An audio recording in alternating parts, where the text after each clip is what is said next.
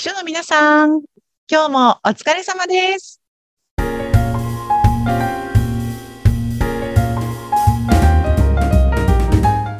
秘書の皆さん、こんにちは。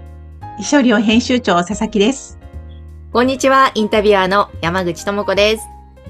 こ佐々木さん、前回ね、あの、はいそう、上司の急な体調不良に、ああ、はいはいはいはい。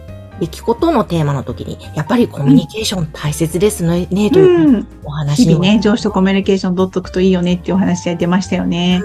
で、あの、師匠さんの、そのうん、集まりの中で、私もね、何度かランチ会だったり、講座とかうんうん。した中で、すごく上司とコミュニケーション取れてる方がいて、その話を聞いて、あ、素晴らしいなって思ったことがあったんですけど、うん。やっぱり重要なんですよね、秘書の。まあ、秘書のお仕事に限らずですけど、特に特にという気がなんかしたんです。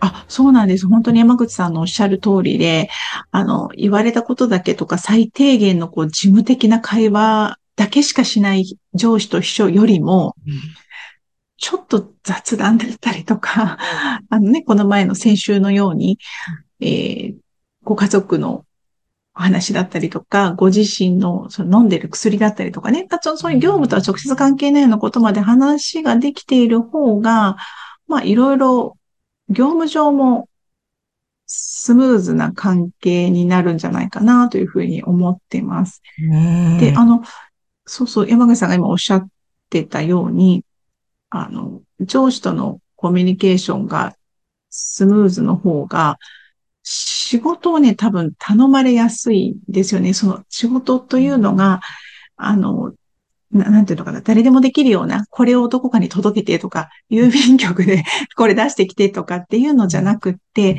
少し上司が大事にしている仕事、絶対に失敗ができない仕事とかうん、あの、これはちょっと、誰にでも頼めないな、誰に頼もうかなっていう仕事を頼んでくれるようになる可能性が高いんじゃないかなと思うんですよね。え、これは、具体的にじゃあ、どんな風なことを積み上げていくと良いね？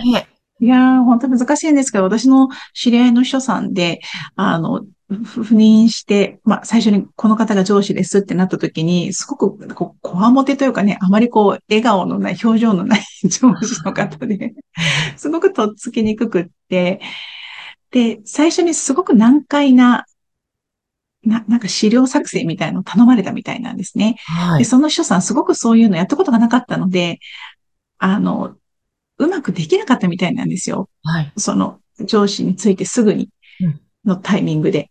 そしたらもうそこでダメってこう楽印をされてしまったみたいな上司から。うわー。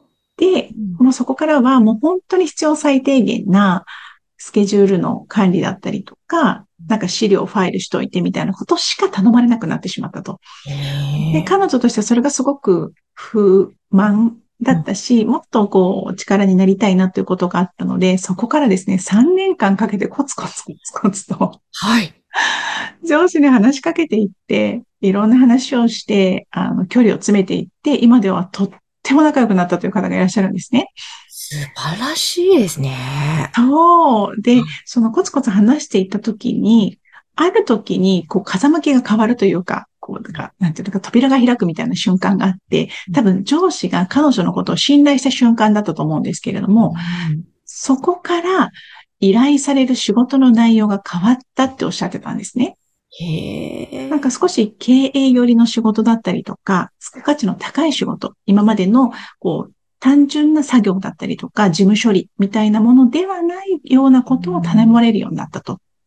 へうんえ。例えば、次の来客同席してみるとか。うん、この会議一緒に入って内容を聞いてみるとか、うん。なんかそういうことを頼まれるようになった時が、風向きが変わった瞬間がありましたと。で、やっぱりそういう時って自分の大事なお客様の会議に同席させるって自分が信用している人じゃないと、やっぱり同席はしてもらいたくないと思うんですよね。どんな上司も。で、その信頼されてるかどうかというのが、やっぱりコミュニケーションの量に比例してくるんじゃないかなと思うので。はい。ぱりなんかきちんとコミュニケーション取れて、自分のことを信用してもらううんことによって、あの、いろんなこう社内でのまあ業務の可能性が広がっていくんじゃないかなというふうに感じました。その話を聞いて。本当ですね。うん。最初ね、ダメっていう楽印を押されちゃったって、ねそこでしょぼんとするんじゃなくて、じゃあどうするって考えて、しかも3年かけてって、でも確かに本当に信頼関係があ深まったって感じるのってそれぐらい必要だなと私もなんか思うんですよね。だからなんか1ヶ月2ヶ月うまくいかなかったからといって落ち込む必要は全くなくって、ね、あの人間関係本当に人に言われますけど時間がかかる場合はたくさんあるので、なんか腐らず、そう、諦めず頑張ったらいいと思います。ねえでその方もね、もうね、まずはね、毎朝挨拶に行くと、おはようございます。うん。明るく笑顔で元気に挨拶をするというところから始めて、うん。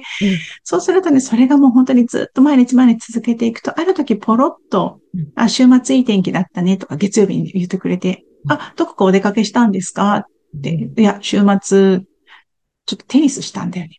うんあ、テニスするんですねうん。とかっていうことが少しずつ始まるようになって、今ではご自宅に招いてご家族で一緒にお食事をするまでになってるってことなんですよ。すごいですね、本そう。当でも本当に一番最初の時にはもう考えられなかったって。いやー、素晴らしい。でもそういうこともあるんですよ。あ、だからもう決めつけない方がいいと思います。この上司は私とはなんか喋ってくれないんだとか。この人はなんかマシーンなんだ。あと嫌われてるんじゃないかとか。そうそうそうそうそうね。ね。私なんかが声をかけたら時間の無駄なんじゃないかとか。私などのためにお時間をいただくのは、秘書の分際で、こう、良くないのではないかって、みんな思うのは本当にわかるんだけど、でも、秘書さんをきちんと信用できて、自分の大事な仕事を頼めるようになったら、それは上司にとってもものすごい武器なんですよ。本当ですね。そう。だから勇気を出して声をかけるとか、あの、距離感を縮めていくということは、上司のためなんだと思って、一歩踏み出してほしいなと思います。うん、本当。いやー、なんかすごいそのね、秘書さんの話をもっと聞きたくなりますね。ね本当に。すっごいななんか、でも本当に最初の一歩はそういう笑顔で挨拶っていう、からなんですね。そう。小さなことをコツコツと積み重ねるっていうのは本当に偉大な力になるなと思います。本当ですね。いやー、そして今やね、ご家族に招かれてとか、いやー、上司にとってももう、すごい、力強い右腕なわけですよね。そうですよね。もう今度は上司側に聞いてみたいですけどね。なんで、あの、3年間そんな塩、3年間なんか塩対応だったんですか？みたいなことを。確かに、ちょっともうちょっと1年ぐらいにしてよって思う。そうそうそう。なんか最初と今とな何が変わったんですか？とか、今度上司側に私はヒアリングに行きたいぐらいですけどね。あね、もしヒアリング行った際はまた教えてほしはい、皆さんに共有します。い。ね。そっか、やっぱりじゃあコミュニケーションは本当超重要ということですね。そうですね。うんだから、なんか上司、秘書なんだから、上司としっかりとコミュニケーションを取ることはいいこと、うん正しいことだと思って、あの、頑張って、だって上司が話しかけてくれないんだもんとか、だって上司が無視するもんじゃ、だもんじゃなくって、自分から心を開く、自分から一歩踏み出していくっていうのを、秘書さん側から、あの、アプローチできるといいんじゃないかなと思います。本当ですね。そしたら、その秘書さん、自分自身の仕事の満足度とか、やりがいがぐっとね、また、ステージどんどん上がっていきますもんね。はい。うん。ぜひ、頑張ってください。ええ頑張ってください。うんニコ。ニコでね、お仕事してほしいですそうでね。すね。明るく元気に。うん。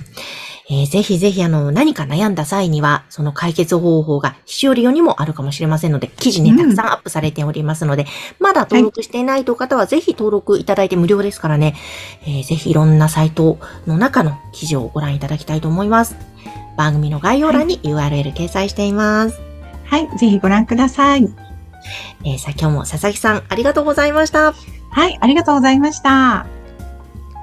この番組は秘書さんのためのお花屋さん青山花壇の提供でお送りいたしました。